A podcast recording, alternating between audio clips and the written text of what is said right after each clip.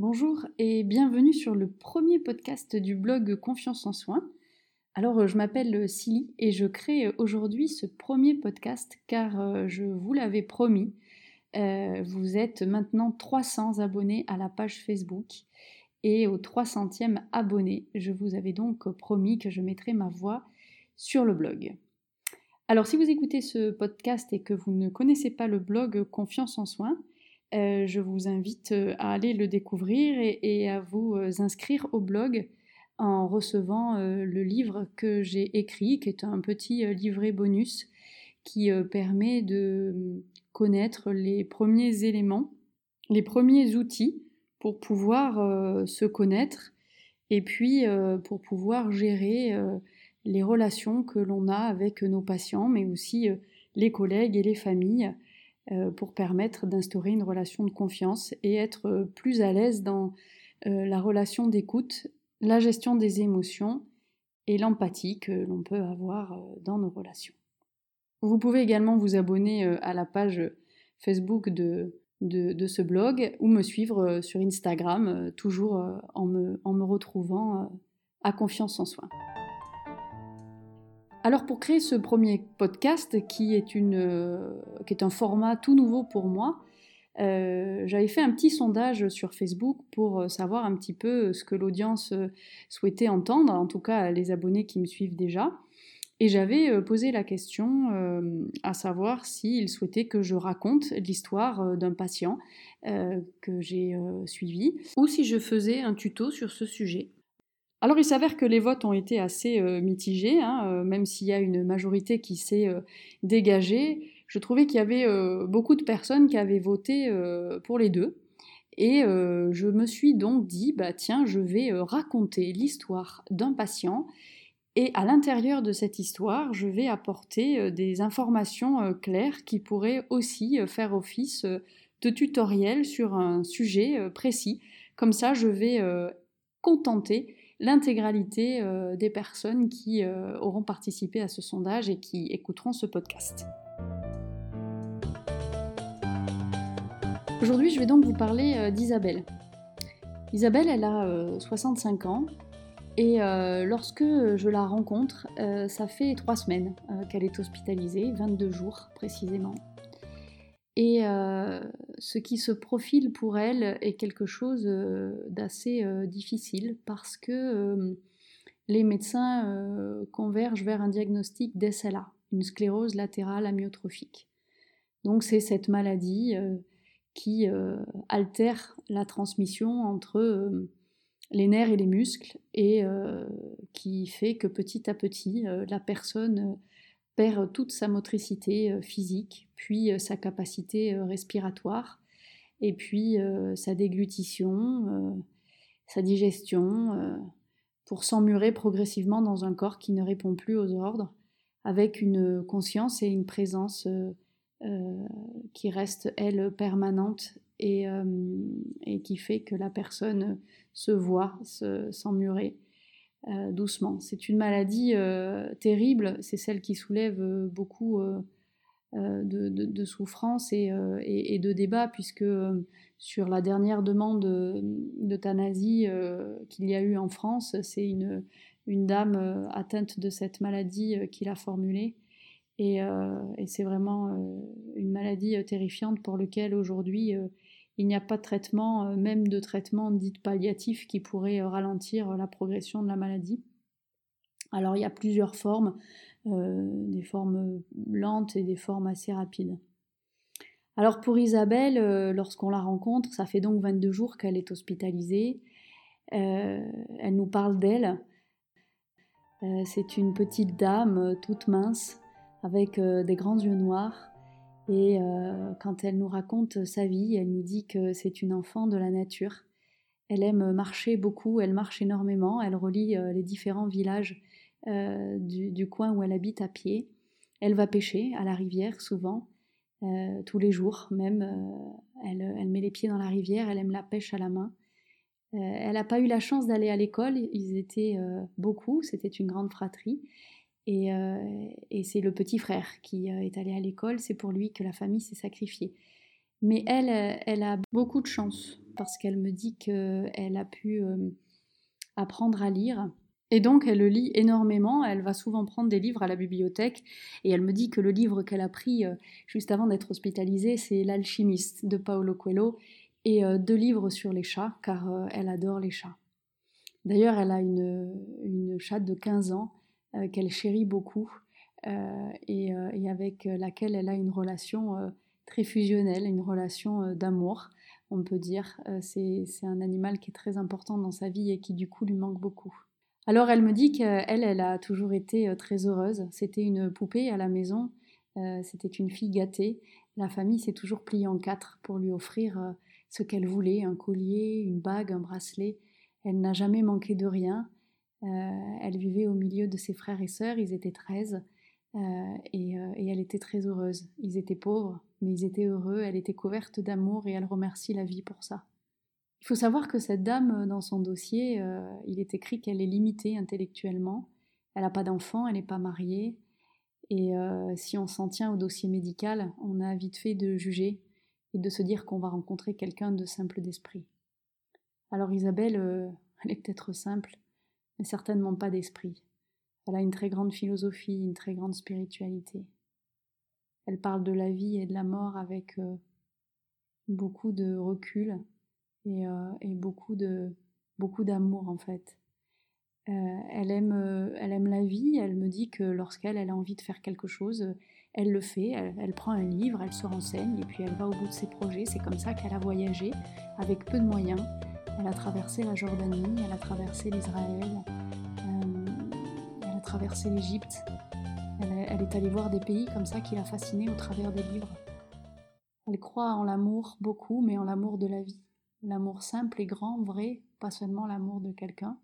Elle est très entourée, elle a beaucoup d'amis, elle aime recevoir, faire à manger. Elle a l'air d'être quelqu'un qui sait ce qu'elle veut, mais surtout quelqu'un qui est très attaché à son autonomie et à sa liberté. Marcher, c'est quelque chose qui, euh, qui, la met en joie, et d'ailleurs, euh, sur les sentiers, elle euh, laisse derrière elle beaucoup de jeunes et beaucoup de jeunes sportifs. Elle a une condition physique excellente, mais depuis trois mois, elle sent bien que son corps ne répond plus de la même façon.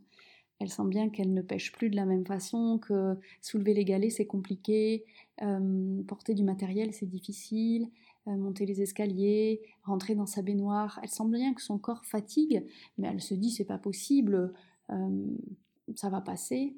Et puis ça passe pas, c'est ce qui va quand même l'amener à, accepter d'aller à l'hôpital. Alors ce qui est très rigolo, c'est qu'elle n'ira pas à l'hôpital sur les conseils de son médecin traitant, euh, mais plutôt de son vétérinaire, en qui elle a une grande confiance parce qu'il s'occupe euh, de son amour de chat. Et, donc elle va suivre les conseils de ce vétérinaire et décider d'aller aux urgences pour consulter. Et là, bien sûr, elle va rester hospitalisée et elle va vivre toute une batterie d'examens qui vont l'amener progressivement à l'annonce de ce diagnostic. Alors Isabelle, euh, elle, réalise petit à petit que cette maladie est dégénérative, elle emploie ces mots-là, elle comprend tout ce qu'on lui explique, et elle peut dire très tôt qu'elle ne veut pas. Elle ne veut pas que ses jambes arrêtent de fonctionner, et elle se demande même pourquoi euh, l'homme d'en haut euh, lui met cette épreuve sur sa route. pourquoi cet homme d'en haut qui sait qu'elle est seule et, qu'elle a besoin de son autonomie, euh, qu'elle a besoin de son indépendance et de sa liberté, pourquoi c'est cette épreuve-là qui lui met sur le chemin et pas, euh, et pas une autre épreuve? Elle en arrive même à me dire j'aurais préféré avoir un cancer, euh, au moins j'aurais pu continuer à marcher et à utiliser mes bras. Mais cette maladie, c'est pas possible, je peux pas l'accepter je ne peux pas marcher, je ne peux rien faire, je ne peux plus porter ma brosse à dents, elle est trop lourde, je n'arrive plus à me coiffer parce que je ne peux pas passer le bras derrière ma tête, je n'arrive pas à tenir un livre, euh, moi qui lis beaucoup, je n'arrive plus à porter euh, le livre. Je ne peux pas accepter cette maladie, pour moi c'est inacceptable. On sent euh, pointer de la colère aussi à l'intérieur de son corps, même si elle en parle avec beaucoup de calme. Et quand on lui pose la question, euh, oui, elle nous dit qu'il y a de la colère parce que elle aurait préféré traverser beaucoup d'autres épreuves, mais pas l'épreuve de perdre ses jambes. Perdre ses jambes, ça veut dire qu'elle va perdre sa liberté, ça veut dire qu'elle va perdre son autonomie, et devenir dépendante des autres, ça c'est inenvisageable pour elle.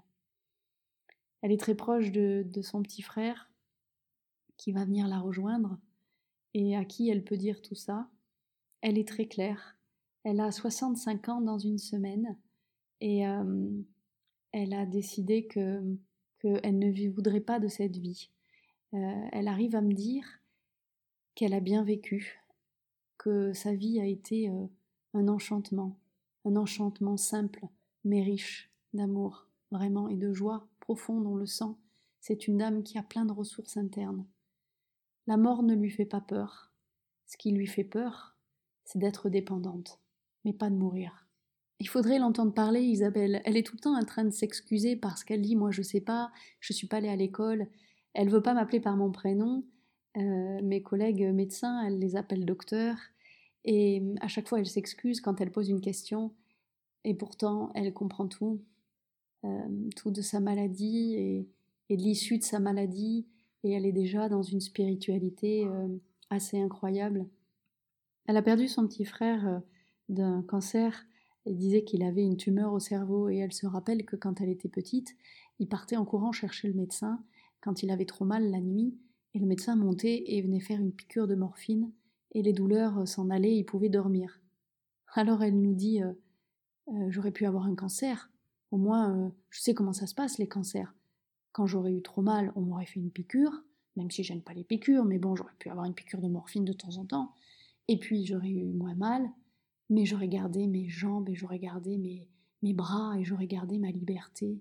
Je n'aurais pas eu besoin d'avoir tout le temps autour de moi quelqu'un pour me laver, pour manger, pour me brosser. Elle me dit Vous vous rendez pas compte quand je suis dans la salle de bain et que je ne peux pas tenir ma brosse à dents et que je m'épuise et qu'elle finit par tomber au fond du lavabo.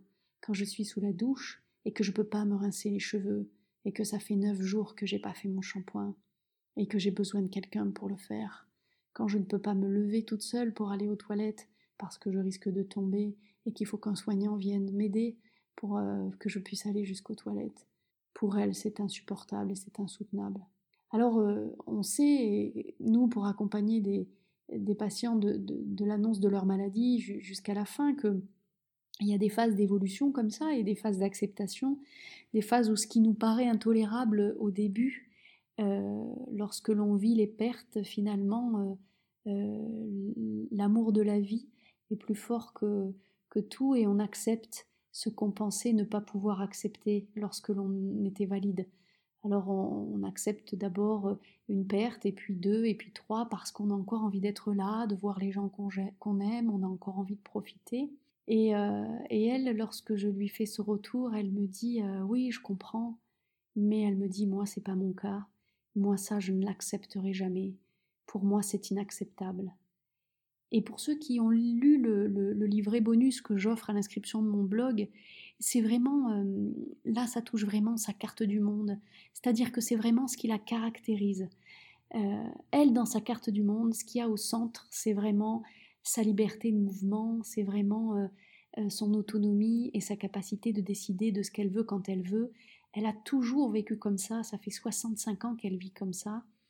Et on pourrait se dire qu'il y a très peu de chances que la maladie euh, modifie euh, sa carte du monde, même si ça arrive à d'autres personnes. On sent chez elle euh, cette, certitude que, ça ne, que ça ne passera jamais, que ses jambes ne fonctionnent plus. Et lorsque justement on lui parle d'incertitude, elle sourit et elle nous dit Docteur, moi j'ai pas fait d'études, peut-être que ma parole n'a pas de valeur, mais je peux vous dire une chose et je peux vous le certifier, je suis certaine que je ne supporterai pas de vivre sans marcher. Elle est assez incroyable parce qu'en plus elle a déjà euh, une capacité respiratoire qui est diminuée, euh, donc la ventilation non invasive est déjà installée pour la nuit pour lui permettre de mieux respirer parce qu'elle est essoufflée au moindre mouvement. Euh, elle a une maladie qui, évolue très vite en fait, puisqu'il y a trois mois, elle peut dire qu'elle était encore très bien et que ça fait que depuis trois mois qu'elle voit arriver euh, tous les symptômes de la maladie les uns derrière les autres. Et là, ça va, euh, ça va très vite. Et donc, même elle accepte les traitements, elle accepte la machine la nuit, elle accepte les gazométries, elle accepte les piqûres, même si c'est difficile pour elle parce qu'elle craint beaucoup les piqûres. Pour l'instant, elle accepte tout ça avec un objectif, c'est de rentrer pour voir son chat qu'elle n'a pas vu depuis trois semaines et qui lui manque énormément. C'est important pour elle d'être chez elle. Et cette dame, dans cette singularité, dans cette particularité qui est la sienne, parce qu'on ne fait pas les choses de manière systématique avec tout le monde, parce que chacun est sur un chemin qui lui est propre, euh, on va sentir euh, rapidement qu'il y a des choses qu'elle voudrait pouvoir porter haut et fort, que ça ait un impact. Et à un moment donné, je, perçois que c'est très important pour elle qu'on l'entende, parce qu'elle se répète tellement que je me dis qu'elle a besoin qu'on la reconnaisse dans cette, cette volonté-là. Alors euh, je vais me permettre de lui parler de, des possibilités qu'il y a en France et je vais lui dire, vous savez, dans notre pays, on a une loi qui nous permet d'écrire ce qu'on appelle les directives anticipées. Les directives anticipées, euh, c'est un papier sur lequel vous allez pouvoir écrire ce que vous voulez ou ce que vous ne voulez pas. Euh, si un jour il vous arrive quelque chose et que vous n'êtes plus en état d'exprimer votre volonté. Et là, elle me regarde. Ses yeux se remplissent de larmes.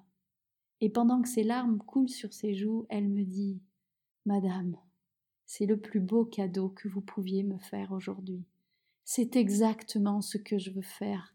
J'arrive encore à tenir un peu mon stylo pour signer un papier. J'ai encore toute ma tête. Je peux encore parler. Et c'est exactement ce que je voulais. Je veux écrire ces directives anticipées. Je veux écrire sur un papier ce que je ne veux pas. Et surtout si un jour je peux plus le dire, je veux que ce papier soit respecté. C'est extraordinaire ce que vous m'offrez. Et là, elle me dit un truc fou, elle me dit, dans mon malheur, j'ai une chance incroyable. J'ai une chance dingue de vous avoir rencontré.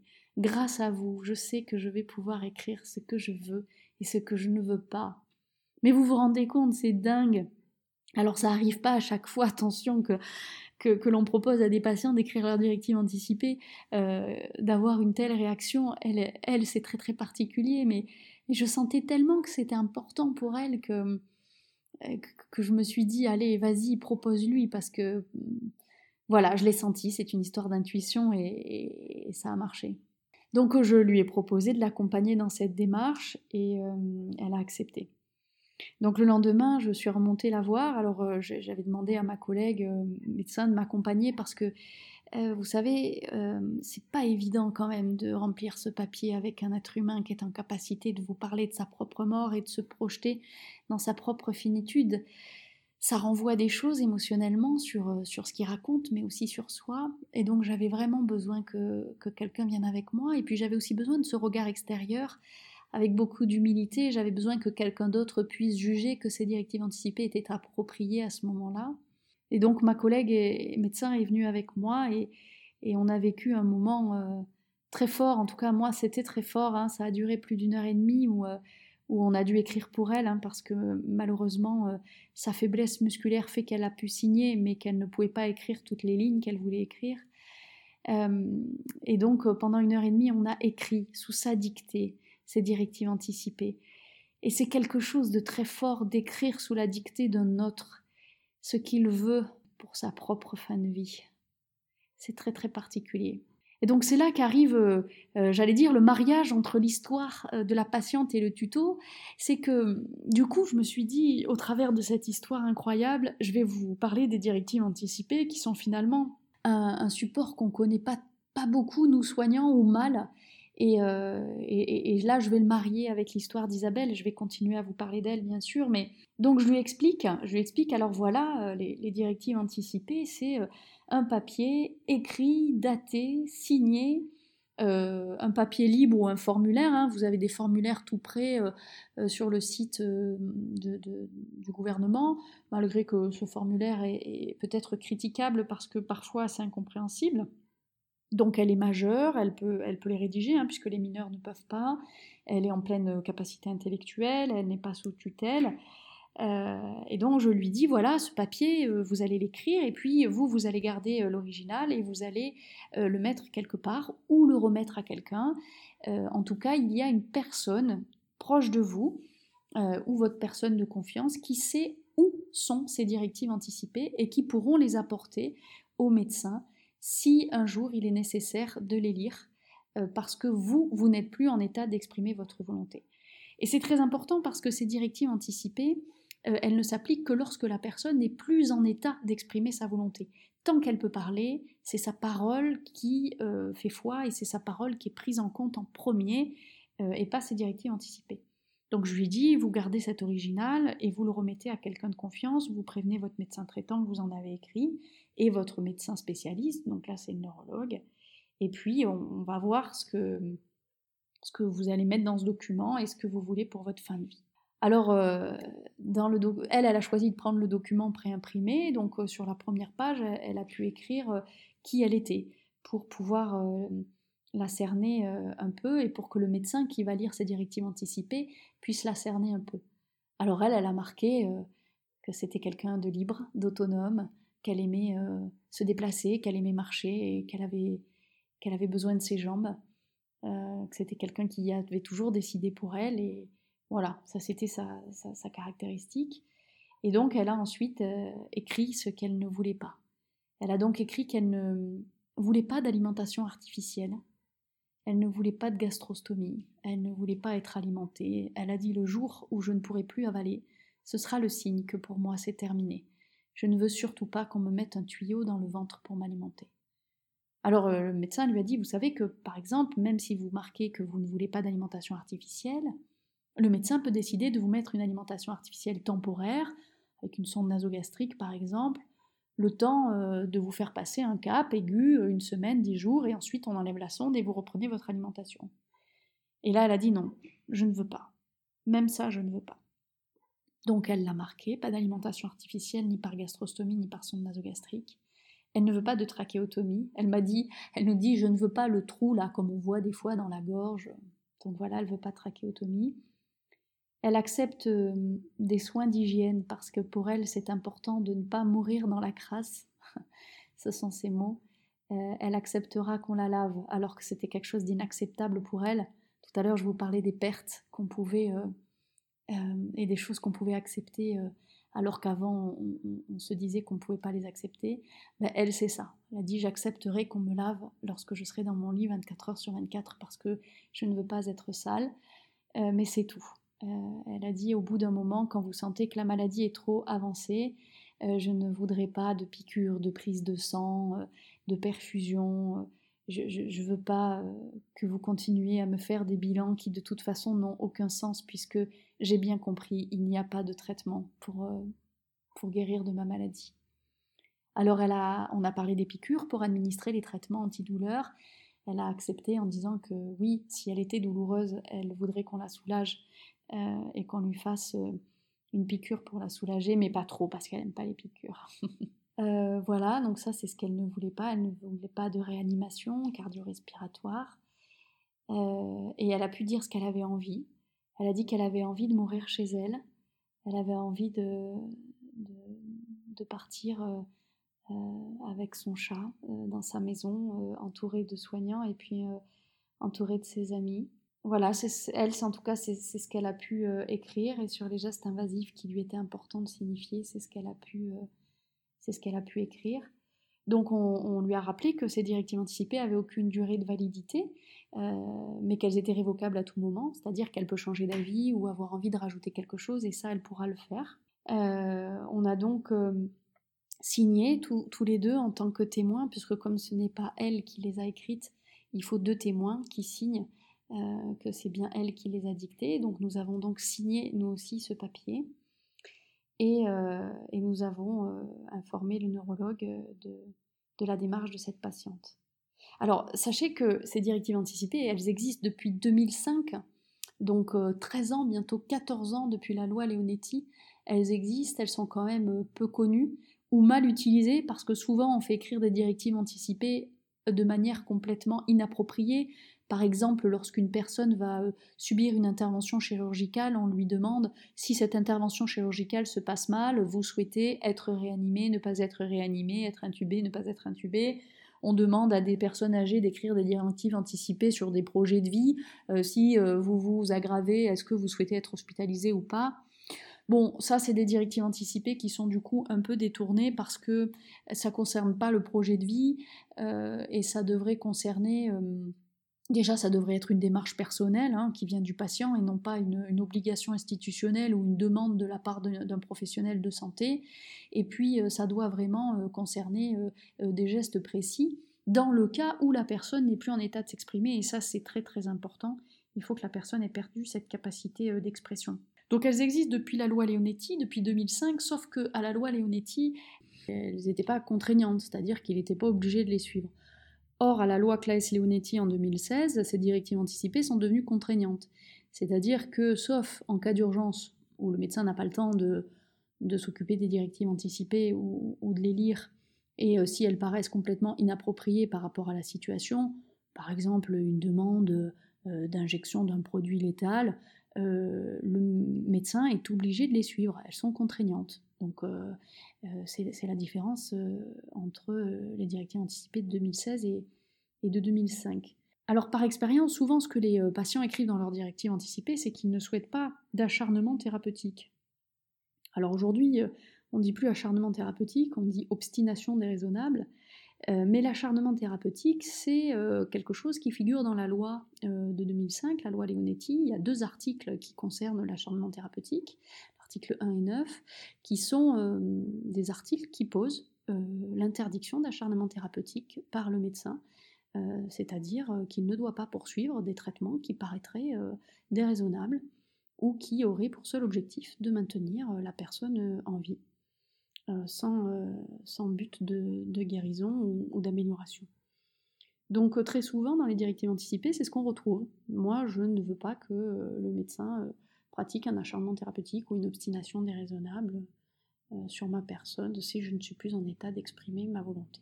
Voilà, donc on a écrit, enfin Isabelle a écrit et sous sa dictée, nous avons rédigé ces directives anticipées. C'était un moment très fort pendant une heure et demie où elle s'est projetée dans dans beaucoup de complications qu'elle allait pouvoir euh, arriver et, des complications qu'elle allait vivre, comme l'arrêt de la déglutition, la diminution progressive de la capacité respiratoire.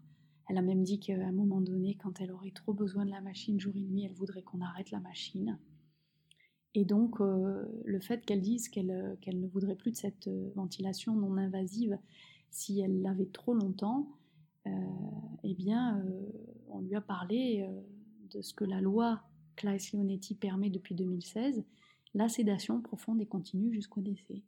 C'est-à-dire qu'on lui a dit qu'aujourd'hui on avait les moyens, si euh, la respiration était trop compliquée et qu'elle ne souhaitait plus la machine, de l'endormir avec un produit qui n'allait pas la tuer, mais qui allait euh, la faire dormir, et ce jusqu'à ce que la maladie l'emporte, jusqu'à ce que l'homme d'en haut, comme elle dit, vienne euh, la chercher. Et donc, là, encore une fois, euh, elle a remercié le docteur en lui disant oh, Mais docteur, c'est incroyable ce que vous me dites, c'est exactement ça que je veux. J'ai compris que qu'il n'y a qu'en Belgique qu'on peut, qu'on peut mourir sur demande et que vous, vous ne pouvez pas le faire. Mais euh, de savoir que vous pourrez me faire dormir si jamais ce que je vis m'est intolérable, et c'est bien l'objectif de la sédation profonde et continue, euh, ça me rassure énormément de le savoir. C'est assez incroyable hein, parce que ça se passe quand même assez rarement comme ça. Hein. Ma collègue lui dit euh, euh, donc bien sûr il n'y aura pas de réanimation euh, si vous décédez pendant le sommeil. Et là elle nous dit ah ben non si l'homme d'en haut pose sa main sur moi et, et, que vous lui tapez dans la main pour l'enlever pour me ramener à la vie c'est complètement contradictoire. Donc, euh, donc voilà, donc elle a même pu poser le fait qu'elle ne voulait pas de, VNI si elle dépassait, euh, alors on n'a pas défini les heures, mais en gros, si 20 heures sur 24 elle est branchée à la machine, elle demandera à ce que ça s'arrête et donc elle demandera une sédation parce qu'elle aura beaucoup de mal à respirer. Voilà, je vous ai raconté un petit échantillon de cette rencontre incroyable que j'ai faite la semaine dernière. Euh, je vais retourner voir cette patiente demain, je pense, et c'est avec beaucoup de joie que, je vais, que je vais la retrouver. Euh, c'est une personne très profonde qui est loin d'être limitée intellectuellement comme on pourrait euh, le lire dans son dossier. Euh, j'espère que, ce premier podcast vous a plu. J'espère que j'ai réussi à allier un petit tuto rapide sur ce que sont les directives anticipées et ce qu'elles ne sont pas. Vous avez compris, c'est pas un testament et c'est pas une écriture de projet de vie. en même temps, j'ai essayé d'y associer l'histoire vraie d'un patient que, que j'ai rencontré Donc euh, voilà, n'hésitez pas à me dire surtout ce que vous en pensez, à faire des commentaires, à poster une petite note sur iTunes après l'écoute de ce podcast, sur le blog ou sur la page Facebook. Et puis bien sûr, si, ça vous a plu, n'hésitez pas à, le partager pour, faire grandir la communauté des, des soignants bien dans leurs sabots. Voilà, bah écoutez, je vous dis au revoir, je vous laisse euh, à la fin de ce premier podcast, et puis en fonction de vos retours, euh, eh ben, peut-être que j'envisagerai d'en enregistrer euh, un deuxième le mois prochain, certainement que j'en enregistrerai un deuxième le mois prochain, et puis comme, celui-là, je passerai par un vote sur la page Facebook de Confiance en Soins pour connaître un petit peu vos envies et savoir de quoi vous avez envie que je vous parle. Voilà, je vous fais plein de gros bisous, merci pour votre écoute et puis à très bientôt. Au revoir.